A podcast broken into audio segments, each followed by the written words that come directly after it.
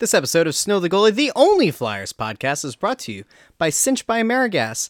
Check them out at cinch.com, CYNCH.com. They'll deliver a full propane tank to your home for just $10 using our promo code ITSLIT5. That's ITSLIT and the number 5. Just $10. They'll take away your old propane tank. They'll replace it with a new full propane tank for just $10 using the promo code ITSLIT5. And by DraftKings Sportsbook. Sign up today using the promo code CrossingBroad, all one word. Take a look at their excellent promos, their excellent deals, and with sports returning, now is the best time ever to sign up for DraftKings Sportsbook. And now, let's get on with the show. Hi, my name is Alain Vigneault, coach of the Flyers. Hey, I'm Travis Konecny.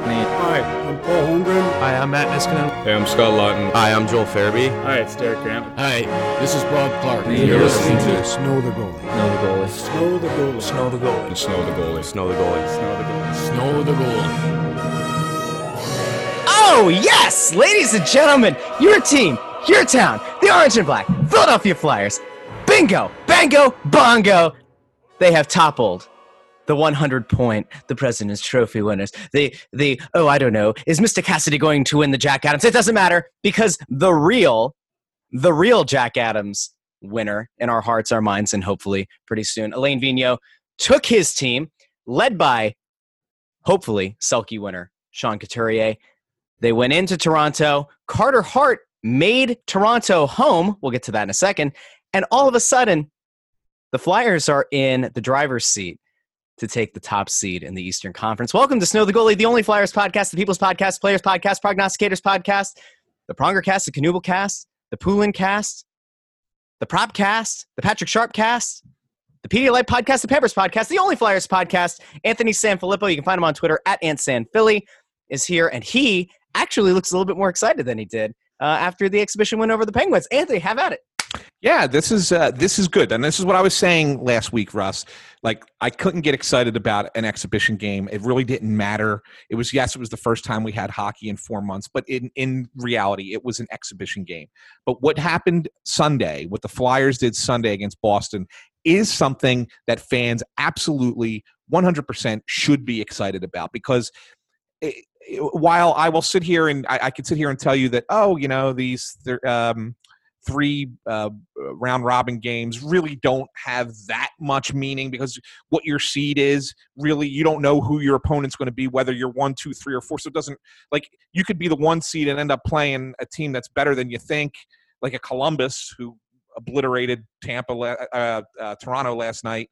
So you could – that could end up being the case. Or you could be a – you know, you could end up being the 1 seed and get Montreal if they upset Pittsburgh like they did in the first game the other night. So, like, you don't know who you're going to get at 1, you don't know who you're going to get at 2, who you're going to get at 3, who you're going to get at 4. So ultimately the games don't really matter, but what matters is the fact that the Flyers played a fantastic game against the best team in hockey by points. Now, there are a couple of small little caveats. Boston was without their starting goalie. Tuukka Rask didn't play. Yaroslav Halak did. They were missing Nick Ritchie. They were missing Andrej Kaše, who are both second-line guys for them. So a little bit of their depth was missing, and Boston really looked not into the game until the very end when they pulled the goalie, right, and were trying to overcome a 3-goal deficit at that point. But that said, the Flyers kicked their ass. They really did. I mean, there's no two words about it. And they did it in such a way that it's like, all right, you're gonna throw Chara out against our top line. Okay, well, we're gonna score 2 goals on the fourth line, or we're gonna have our young defenseman jump up in the play twice and make plays and come down and set up or score a goal, and you're not gonna be able to stop us. And Scott Laughton, who is becoming a true second line player, moving up, we're watching before our eyes Scott Laughton go from being a bottom 6 forward to a top 6 forward, like. Doesn't matter. Like, you want to take away Giroux's line? Go ahead. We got more where that's coming from. And I'm not sure that Boston can look at it and say, huh, we got an answer for this. Because they may not. Well, they may not. I mean, it's worth pointing out that the Flyers going into that game had won 2 of 3 against Boston this season. The only, and maybe this is the only thing that you find potentially concerning in a later matchup in the postseason is that the only game the Flyers lost now in four matchups against Boston is when Tuukka Rask has been in net. I think it was a 36-save shutout that he had against the Flyers. But otherwise, Halak going into yesterday's game was averaging 3.23 goals against and I think an 897 save percentage against the Flyers. I mean, it's not bad. It's not terrible by any stretch. But there is definitely a feeling that the Flyers have Halak's number this season compared to Rask. Now, the Scott Laughton part of this is something that I don't think can be understated. Scott Laughton is a guy who last year we talked about as being like, you know what, maybe this guy deserves more time higher up in the lineup. And a lot of people had kind of relegated him to being the 4C. And it was, you know, well, if Scott Laughton ends up moving up in your lineup, then doesn't that speak to just how bad the depth is elsewhere on your team? Or doesn't that speak to there being an inherent issue with the team because Scott Laughton should be nothing more than a fourth-line player? And you and I both said, time and time again, if you give this guy the opportunity to live up to his draft billing and you give him the opportunity to move up and play with more skilled players, you might finally get to see that this guy can exceed your expectations. And we saw it plenty last year, and I think we've, you know, whether you want to say that he's a better fit as a bottom six center or in this case as a second line wing, the fact remains that Scott Laughton is a very versatile player. He's a guy whose, you know, energy, his engine, his motor, those things have never been questioned. Even in last year's hellaciously terrible season, Scott Laughton was, I think, maybe the guy with the best motor from the first drop of the puck in preseason to the end of a dismal season. You finally get to see what this guy looks like when he plays with top six talent. And all of a sudden, he's sniping glove side, top shelf. And it's a thing of beauty, an absolute thing of beauty, and something that I think a lot of the detractors throughout Laughton's career probably, were ready to eat some crow. If they haven't eaten it yet, it's been roasting in the oven on 350 for about the last 35 minutes. It might be about time to pull that bird out and start eating it. Yeah. I mean, look, I don't want to, overstate this, right? Because I mean, this was a fantastic game. They really played up to the elite level that they could be. I mean, the Flyers were sensational, and there's, in my mind, over two weekends of, over 2 days of this weekend where there were hockey games played, I thought that the team that played the best of any of those games, of any of the 20 teams that played over this weekend, was the Philadelphia Flyers. And that's not, I'm not saying that, that because we cover the team, right? I'm saying that because they played the best hockey of any team that played this weekend. And people say, well, Columbus shut out Toronto in Toronto. Okay, it's fine. Whatever. That's great. We've talked about Columbus being a dangerous team on this very show. So, I mean, you can sit there and say, yeah, they had a great game. Okay, maybe they did. Minnesota had a great game as well. Sure. But nobody did shut down a team the way the Flyers shut down Boston, who is the best team in hockey, right? Yeah. That's the difference. That's the difference. And so, you don't want to sit there and get too overconfident. I mean, the Flyers still have to play Washington and Tampa. I mean, they're going to play two more really good teams. But I like this. I like their matchup with Washington. I think they were a better team than the Capitals, and that goes back to, the real regular season. And then even if you lose to Tampa, if you go 2-1, you're likely going to be the 2 seed. Right? Not bad. Likely going to be 2. So they're in a really good time. This was a big win in that regard for the team to really kind of have a lot of confidence moving forward. Well, there's another side to this too, which is the Flyers have nothing to lose. This is a thing that AV had kind of spoken to without making it sound like they don't care about these games so much, and that the players have kind of talked about, but the worst the Flyers could have done was the 4th seed. I mean, they could have tinkered with things as much as they wanted to. AV could roll out whatever rotations he wants. And quite frankly, the games, they matter for finding your form, but not so much in the results, because you can't get any worse than where you started. And all of a sudden, this is, I think, ratcheted up the pressure on Boston, because Boston did not look good in their exhibition game. Boston was absolutely outplayed across the board by this Philadelphia team in the first game that actually matters.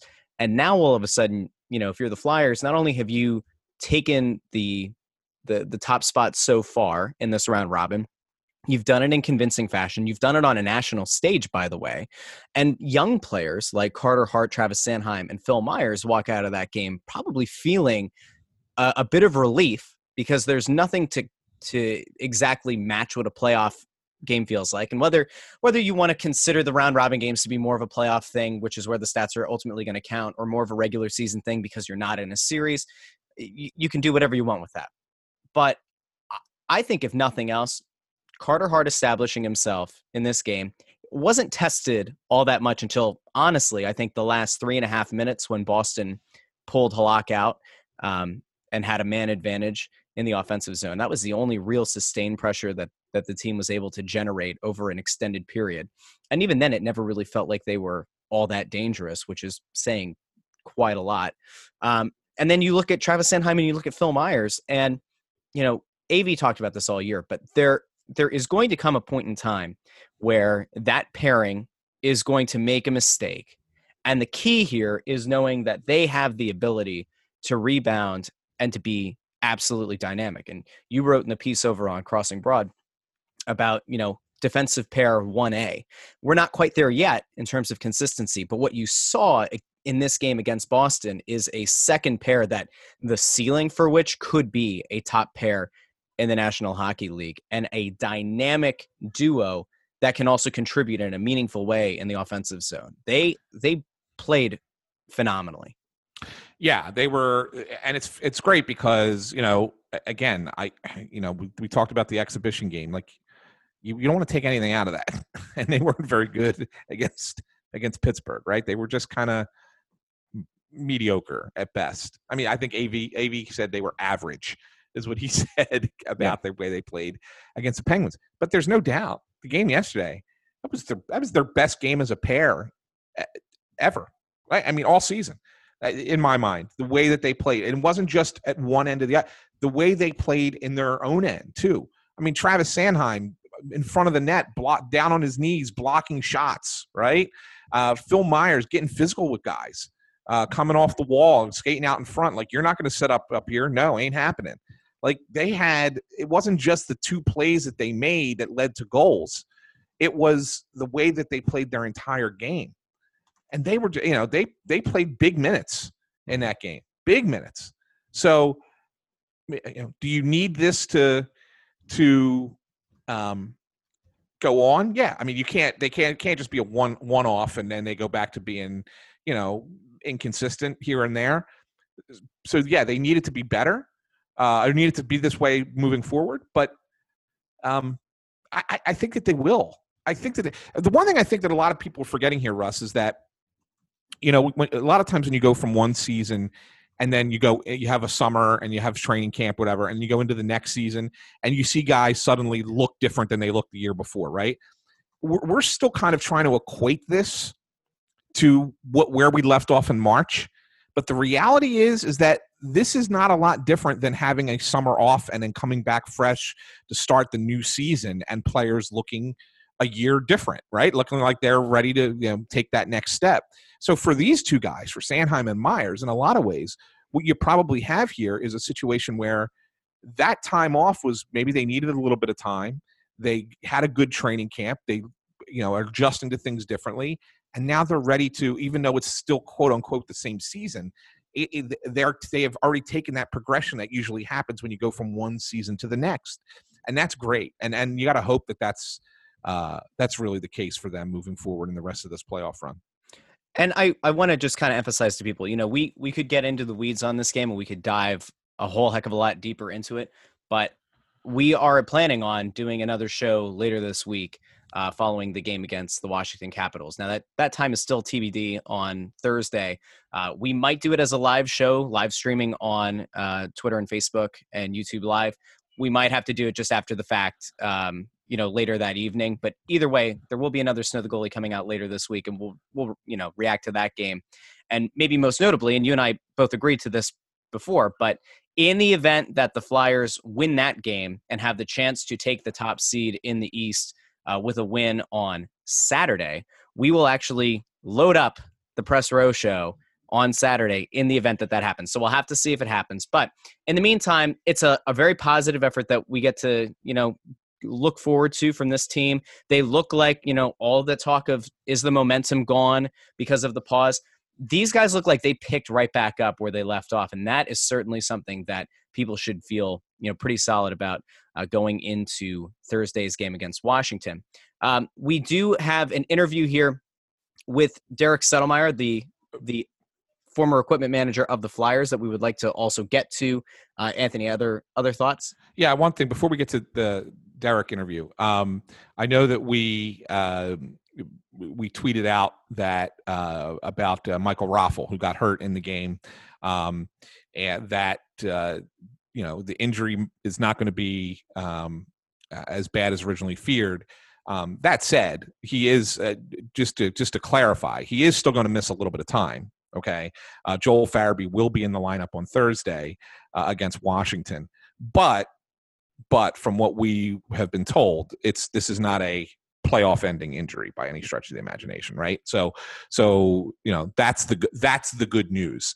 Yeah, there was a fear of a fracture. There was a fear of a potentially a broken bone in the leg that would have taken him out, a potential knee ligament issue. Right, right. And those things have been more or less. Yeah, no, it's so, yeah, I know AV came out and said that there's not anything I can say other than he's going to, you know, miss a little bit of time, which is fine. I mean, that's, you know, it's playoffs. You're not going to really get coaches telling you specifics about injuries unless it's somebody who's going to be, unless somebody is done, right? If somebody's out for good, then they might tell you. But other than that, they're not going to give you any details. We just happen to have the ability to, you know, get a message or two to us that say that it's not as bad as originally thought.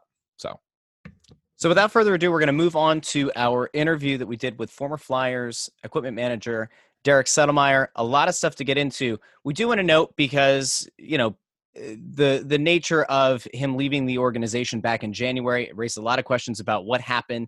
And, you know, the one thing that we can tell you is, by virtue of the mutual parting of ways, that the relationship between Settlemyer and the Flyers went down. Historically, when there have been similar parting of ways by mutual agreement, that typically means that there is a non-disparaging agreement of some sort in place. Not saying that that's necessarily what's the case here with Derek Settlemyer, but historically that has been the case. As such, we did not get into the nature or the rumors that had surrounded his departure from the organization, but we got into a ton of really good stories about his time around the team and all kinds of stuff that you, quite frankly, just shouldn't miss. Yeah, and just to add on to that, Russ, I want to, you know, for all the people who are listening, I want you guys to understand that when the time comes when we can talk about Derek leaving the team, that we will. It's just that we're respecting the need to keep it quiet for right now, but that there will be a time when we can talk about it publicly. And for right now, there's nothing we're going to say. That's all. That's all. Yeah, I just want. It's not that we're not willing to report it. It's just that we're respecting the situation, and that's why we're not going to dive into it just yet. Exactly. Yeah. In the meantime, don't forget, we have the Snow the Goalie playoff giveaway, the playoff merchandise. Thanks to the Philadelphia Flyers, they wanted to note that all of the items that we are doing as part of the giveaway are available at the team store. I believe they're doing like an outdoor drive up.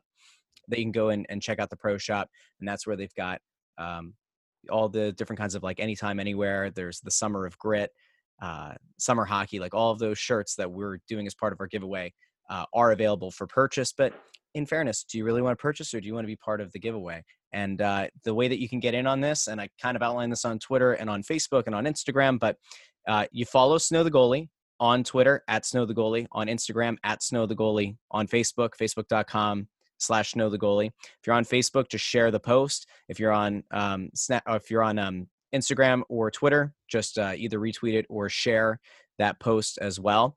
And everybody who does that, we will put you into a pool of potential winners. We'll put it on like the big random wheel, and we'll pick winners that way. We did note that you can get bonus entries if you follow Snow the Goalie on each of those platforms. Obviously, that would end up being three different entries in. If you follow Anthony on Twitter, you follow me on Twitter, at AntSanPhilly, at JoyAmBroad. Those are two more potential bonus entries. Costs you nothing. It's just a few clicks of a button, so consider it. And we hope you enjoy the playoff merch. We're going to announce the winners of those prior to the end of the round robin so that we can get them shipped out to you and you can wear it, your shirt for the knockout round. So with that, it's time to get into the interview with former Flyers equipment manager, Derek Settlemyer. Oh, yes, ladies and gentlemen, we are now joined by the longtime equipment manager from your team, your town, your Philadelphia Flyers, the orange and black, the team that's obviously going to win the Stanley Cup, none other than Derek Settlemyer. Thank you for joining the show. Hey, guys, thanks for having me. Oh, Derek, it's such a treat to have you on. I got to I've known you forever. It feels like covering this team as long as I have, working for the team, working with you, and it's just great to be able to get you on and talk about these guys because you know them so intimately and you know them so personally, and it's this playoff season now resuming. And everybody being so excited about this team. I mean, you've got to be – I know you're not with the team anymore, but you've got to be really excited and really thrilled for these guys considering how close you are with each of them. Yeah, it's been fun to watch them and how confident of a group they are and just how much fun they're having. And even when I was still there, like it was – you could see it. Everything was snowballing the right way, and it's great to see. That's for sure. What do you if you, when you look back over, just knowing these guys as well as you do, and you look back over the last couple of seasons and as they were kind of slowly starting to come together a little bit, the young guys were starting to find their legs or whatever, was there a sense in that locker room, you're in that locker room with those guys, was there a sense that this is building, that when you came into the start of this season, that they really felt like, you know what, this could be a special year? I really did, and it's easy to say that now, but I honestly did feel that way, and I told everyone that I spoke to about the team. You could just tell with a couple of the additions that were made, and AV coming in, some other guys. It started right away, at even development camp, to be honest with you, and then rolled into camp. And the preseason wasn't the greatest, but it wasn't. I don't think anyone kind of got down about it.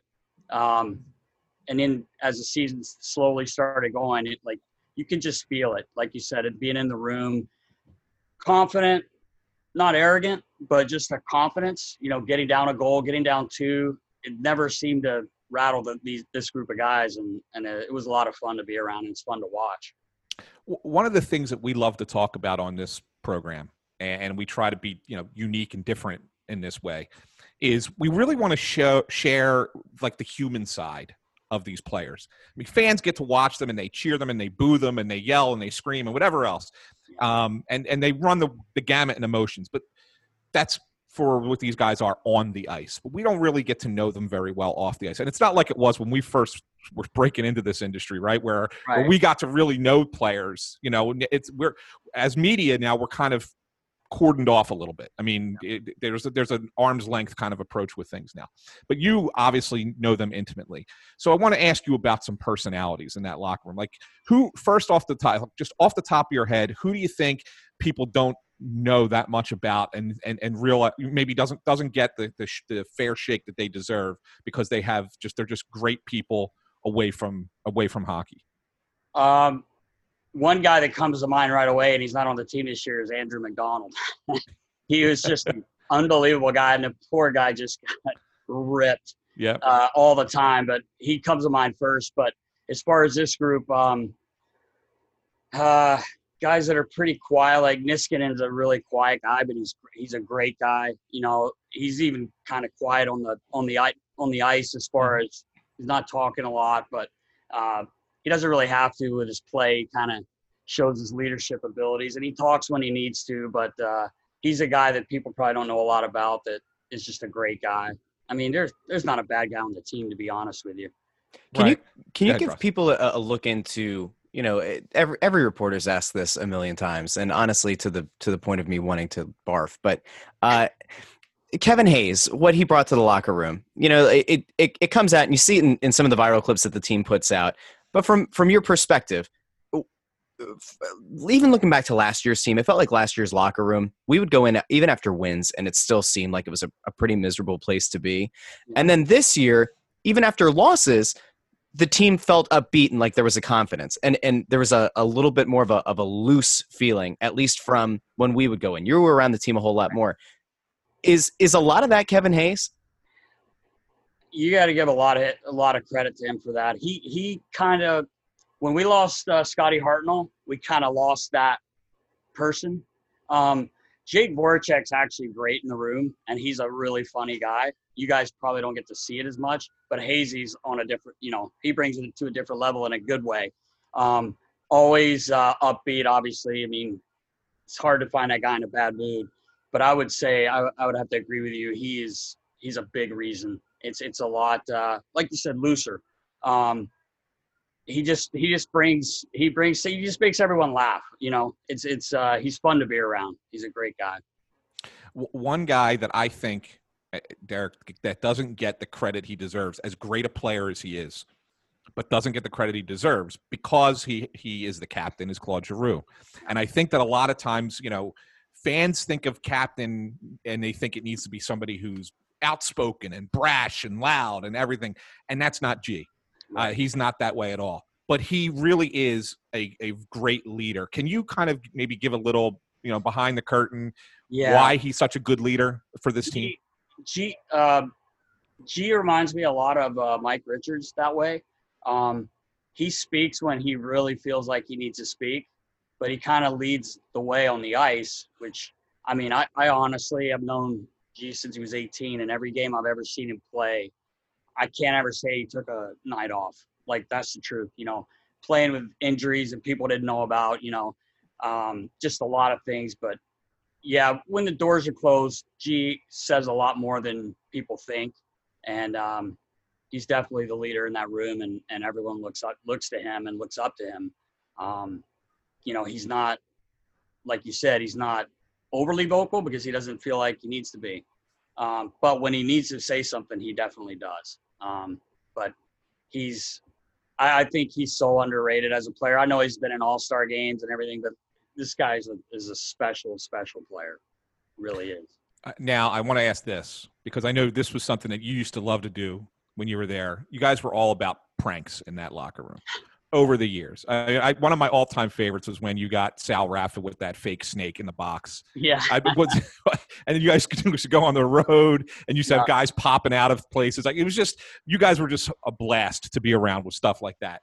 Who on this team likes to get involved with that stuff the most? Like, who really likes to be a prankster in that room? Probably G. Claude, he loves.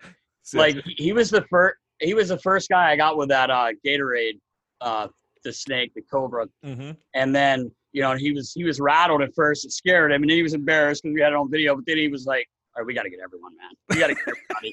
So he would always be like, in certain arenas, there's certain places you can get people, like, hide and stuff, and he would always be like, "Hey, we gotta get this guy. We gotta get this guy." So he's probably one of the guys. Jake Voracek too.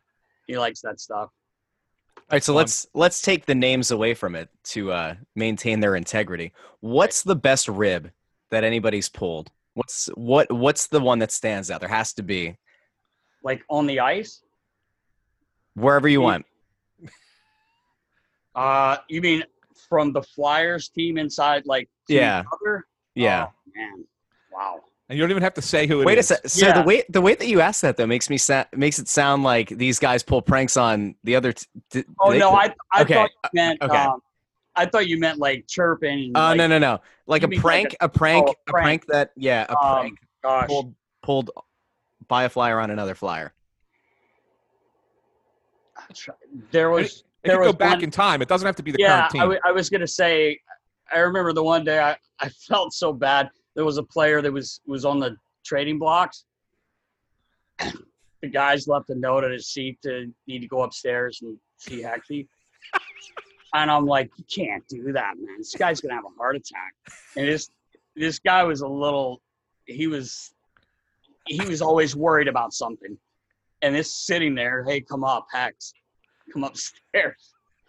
I'm like, you guys serious? And they're like, oh, we can't wait to see this. Comes in, gloves down. I told you guys, helmet slam, out the room. She ran and grabbed him and said, hey, come back. He was going up in his gear.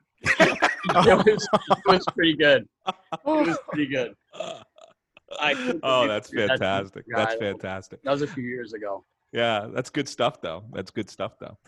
Did you ever have a favorite place to be on the road with the guys? Was there a spot that you guys really enjoyed going to? You know what?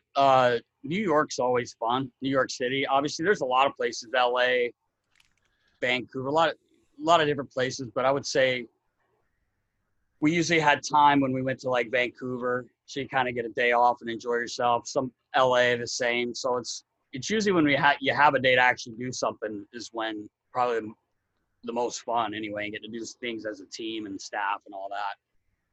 What was your thought? I know we haven't done it really in a while, but I mean, back in the day, you guys used to go on like those team bonding trips to different places. Yeah.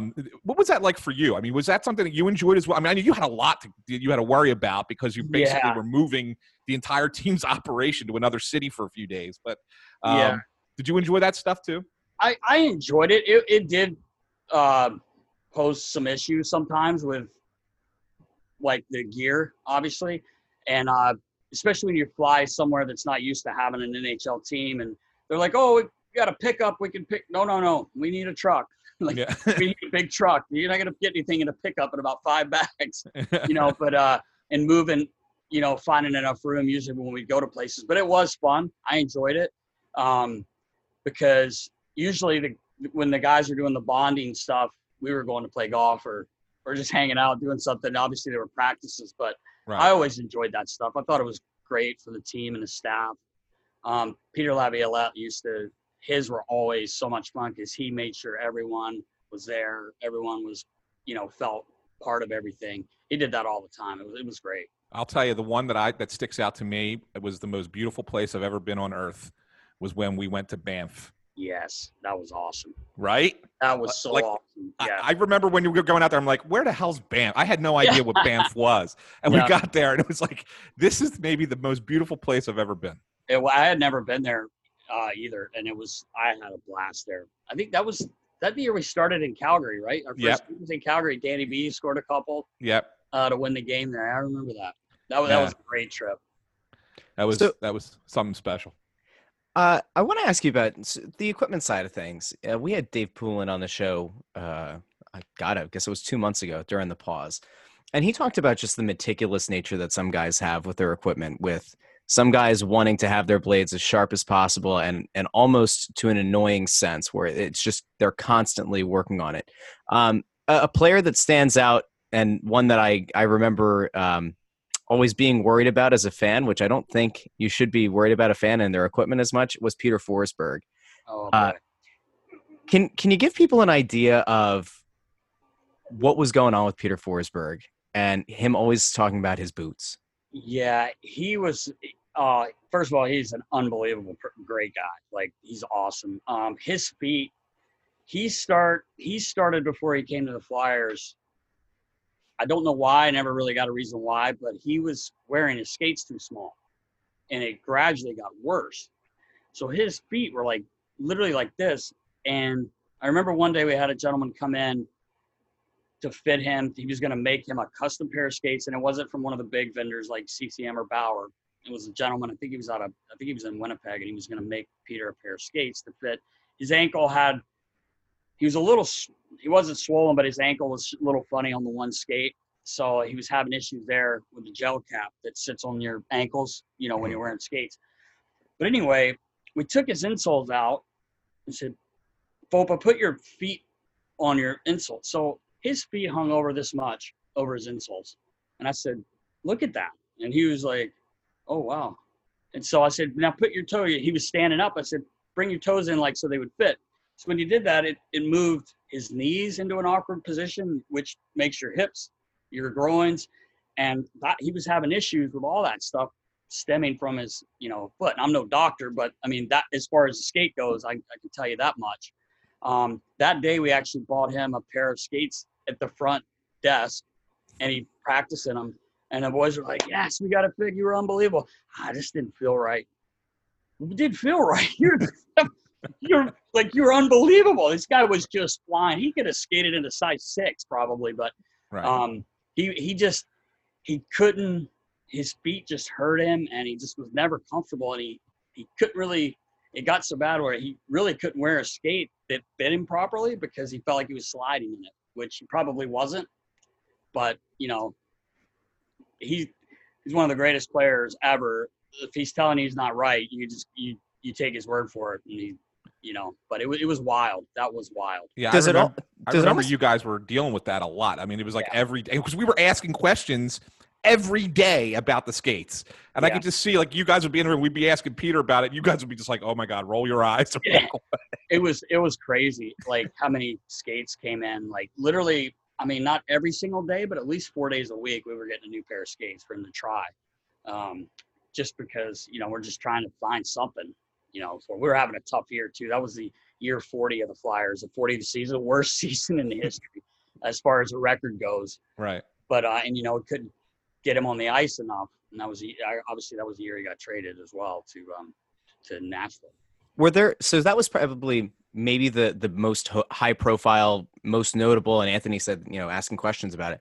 Is there a guy over your tenure with the Flyers that was in a similar position that just didn't get publicized as much? Somebody that had an equipment issue or something that they were super meticulous about? There wasn't anyone with major issues like Fopa had, like Peter had. There's been a lot of guys that are very particular. Provy's a guy that's really he's changed skates, sizing in his skates. Now he's finally comfortable.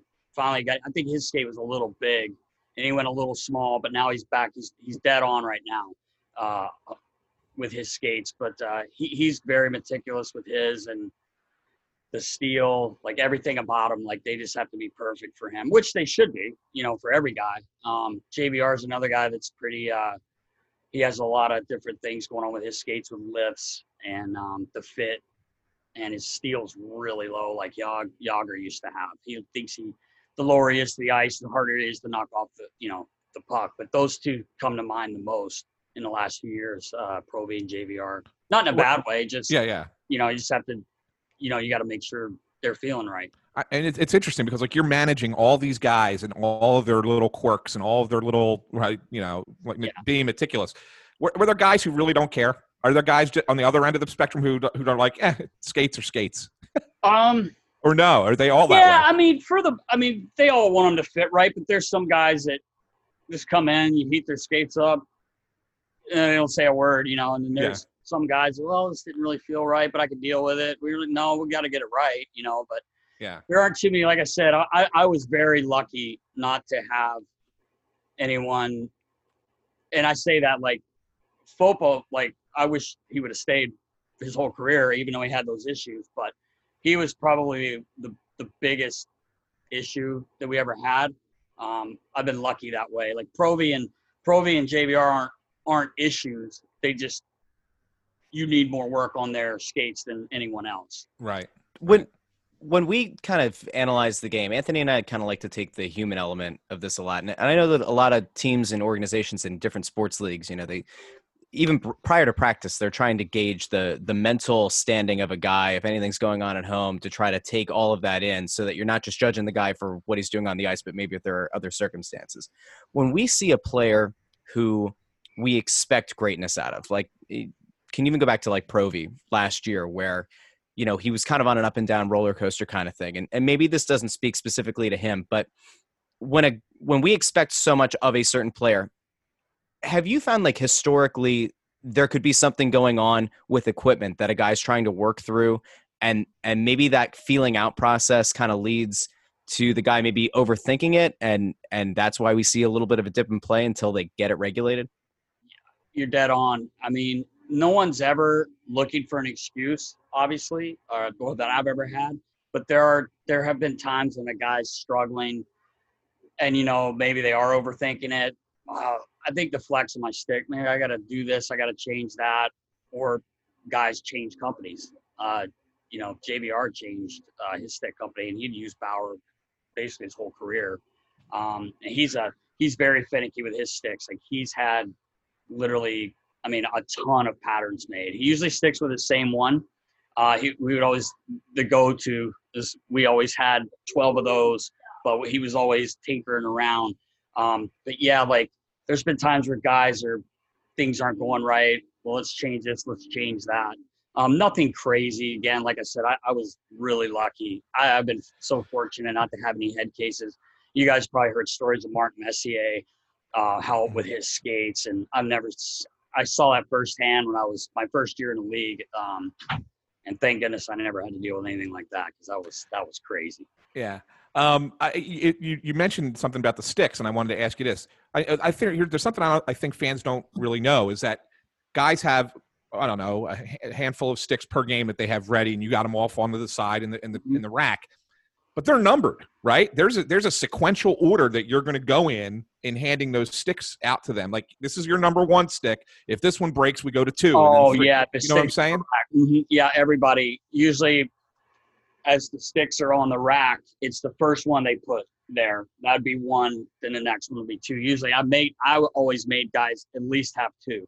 Right. Some guys would put one, I'd be like, I'll just go grab another one. Because, you know, I saw this year we're in mini, Provy broke 3 sticks in one period in less than that, 10 minutes. Like, so I've given a guy a broken stick, and then next shift they broke that one. I'm like, uh-oh, there's no stick there. But you're correct that they always have their one that they want next. So it's usually the one they finished last game with. That's usually how it works. But, yeah, you're exactly right. How often do they change them if they're not broken? Every game, even if they're not broken? There's a couple. The only guy, I did all his sticks. I would cut him, put a wood knob in him, shave him down for Jake. He's the only guy that will use a stick till it breaks. It's unbelievable. And he's obviously an elite player in the league, and he's so easy. Now, he takes up for that with his skates because he changes every week. Basically, like 2-3 times a month, easily, maybe 4, probably every week. But yeah, like, every guy usually cuts a new stick every game. So, like I said, there's a couple guys that maybe don't, but most do. From, you know, in the role that you serve, is there ever a time, like you're saying that guys really tinker a lot. Is there ever a time that you just look at a guy and say, listen, it's not a good idea. I know that I know that you think that what you're doing is the right thing, but you're gonna compound the issue. Does that happen much? I have a couple times. I've never done that to an older guy, but sometimes when kids, like I say kids, you know, like the younger players, I would maybe say that to them, you know, if they're just doing things that aren't making sense. And now you're overthinking it. You're, instead of just playing, you're thinking about your stick. Like, you're thinking about this on your stick or whatever. But yes, I have done that before. Is there like a number one thing that young guys like to try to tinker with that is like a uniform thing, like something about the stick or the skates that almost every guy feels like they need to change, but really probably don't? It's probably more with sticks if they do. Like I say, it depends on the person. You can get a kid that was really bad when they were in juniors, but they get to the NHL and they're a young guy and they won't say anything. You know, they're afraid to ask. And I would always, like, it would be a month would go by. They'd be like, hey, is there any way I'm down to 12 sticks. Can we change this? And I'll be like, yeah, why didn't you just tell me? You know, like, well, I'm rookie. I don't want to say anything. I'm like, look after the rookies just like we looked after G. You know, like that's the way it's got to be. But mostly it would be sticks, if anything. Not skates, unless there was a serious issue, you know, with their skate. So you just talked about, like, young guys, you know, being a little bit cautious. Have you ever had the flip side? Has there ever been a young guy or even a vet who, by all accounts, probably isn't the most talented guy come in and just start barking out orders? We had a guy. I'm not going to say his name because I haven't seen him since he left here. And this was a while back, but we had this kid. There was a goalie who came in and he was signed as a free agent. And I think the Flyers, Dallas, and another team was like trying to get him to sign. And he literally, Homer messaged me at night and said, this guy's, I'm going to bring him in. I'm picking him up at the airport tomorrow. We just got him signed today. I said, okay, cool. You know, I'll be there. I'll see you. And this was before camp. This is like in the summer. They brought him in, I guess, to sign his everything, whatever, gave him a bonus. So this guy walks in. I've never met him. Right out of college, like he's a college player. Comes in, Homer introduces me to him. Now, he signed the night before, and he looks at me, he goes, are my pads here? I was like, what? Or what? And he was like, my pads, Vaughn, did they send them? And I was like, you just signed here yesterday, man. I was like, are you serious? Like, I thought he was just being funny, you know? And he's like, knew I should have signed with Dallas. So he says, walks away. I look at Homer, I'm like, you hear this kid? And he's like, what did he just say? You should have signed with Dallas? I said, yeah, because he wanted his pads. You signed him last night. And Homer started laughing, shaking his head. Then this guy comes to camp. Obviously, I had his pads and everything he needed. He wanted to change. There was a place on his pads, and I'm not exaggerating. It was a triangle. It was smaller than this on the one side. He wanted it black instead of orange. You couldn't even see it. Like, it was on the side. And he's like, send him back, not using them. And I said, what? I said, I'll paint it for you. I'm like, you're using those pads, man. He was going in front of veterans to get massaged, standing there like, how much longer are you going to be, Brad? Brad turned around and was like, if you ever come up here with a guy like this guy on the table, like, you're going to have to deal with me and then him. Like, he was a vet, you know. Yeah. So I grabbed, at the time, Neil Little was our goalie scout. And I pulled Litz in and I said, hey, you better talk to this guy like now, because someone's gonna drop him, and I mean staff.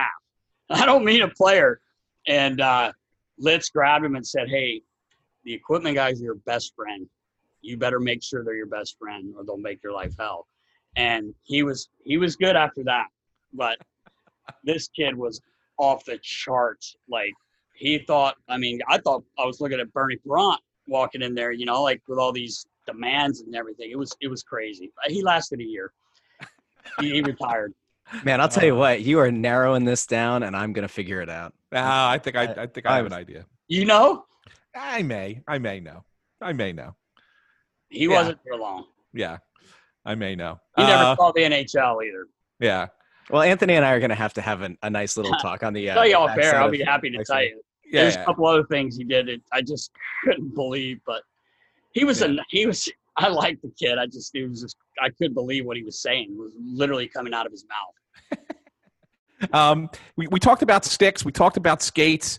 Were there ever any other in your time, weird or crazy equipment things that need to be done, whether it would be gloves or shoulder pads or something with pants, like goofy pants or anything like that? I mean, guys are finicky. I mean, they're just finicky. And I just, you know, I remember Knuble talking about his pants were always kind of they were different, right? They were a little heavier or something. His were, he had extra padding. He had extra fiber because he was always in front of the net. Right. And, you know, he would get hit a lot. I was going to say, like, the most – some guys' pants are custom with extra padding. Like, TK's always had his short, and he's not the tallest guy. So his he wears a cover. He wears a – like Cooperall's, but then a pullover over top, but I always had to have those shortened like by 2 inches to make them fit. That's usually the most – the guys, if it's their pants, they're usually – I'm just adding padding to it if they already don't have it. And same with shoulder pads. No one wore like a special set, but a lot of guys have things in other areas that, you know, you add, and then you add it to their practice gear as well, so it feels the same, you know, as it does when they go to the game rink and have to play. I want to ask you this, and I don't know the best way to do it. So let's just, there have been questions about the general affect of Nolan Patrick, and Anthony and I, and I think the media, I think we see a kid who has probably been PR trained for most of his life with the expectation that he was going to be a top pick and that he was supposed to be. And we see that in all kinds of sports. So it's not like he's an outlier here. But when people compare him to, like, let's say Oscar Lindblom, who, you know, wasn't drafted as highly and who many people had talked about, you know, being this really lovable guy, always smiling, always kind of, you see the two, and then people start to speculate that that means that one guy is really liked in the locker room or not, or people are high on him in the organization, yada, yada, yada. Yeah. From your experience, like, is the question, is the criticism of the way that Nolan Patrick kind of goes about dealing with media and such, like, is that a fair image of the kid, or is he really different? He's different. You know, he kind of grew up in hockey. So, like you said, he's kind of been coached that way, and the fact that, like you said, he was gonna, you know, he was rated the number one player to be drafted first for how many years, since he was 15 or something. He's a great kid. Yes, he is a little different in front of the cameras. It's kind of like, I kind of compare it to Hack, because that man was just unbelievable. Like, I love Dave Hackstall, and you know, people were like, oh, he's too stoic, by like, he doesn't say anything. Well, he said plenty, trust me. He just didn't do it out there. But Nolan is like, especially these days with everything that's going on, he's got to be very careful about what he says about any of what's going on. But yeah, like, he is kind of a quiet kid anyway, but he's not that quiet. Like, you know, he'd come to my office every day. We'd, you know, talk for a few minutes. He's great, happy guy, but yeah, he is a little different with the media. You're right. I agree with you. Now, I'm going to ask you this, Derek, because I know we're going to wrapping this up here in a couple minutes, but obviously you're close with hundreds of players who've come through here. I mean, you've known them, you're in contact with them still today. But is there anybody that you sit there and say, you know what, this guy is like, we became such close friends. Like, I could call him up tomorrow. We can go sit out on the deck and have some beers and whatever the case might be. Is there a guy that really became a good friend of yours that, you know, came through the organization? Yeah, there's been a few. Lucky to have been around so many great guys. Mike Richards is a really good friend of mine. Riley Cote, I was best man at his wedding. We're obviously really, really close to this day. You know, the guys that live around here, it's awesome. Like Kimo and Scott Hartnell, it's great they're here. Like, get to see them a lot. And when guys do come through town, I still, you know, get together. But yeah, Richie and Riley and, like I said, Kimo and Hartsy are here all the time. So those guys probably stand out the most. That's awesome. Why don't you tell everybody about what you're doing now? Oh, yeah, I started a little company. It's Settlemyer Skate Sharpening.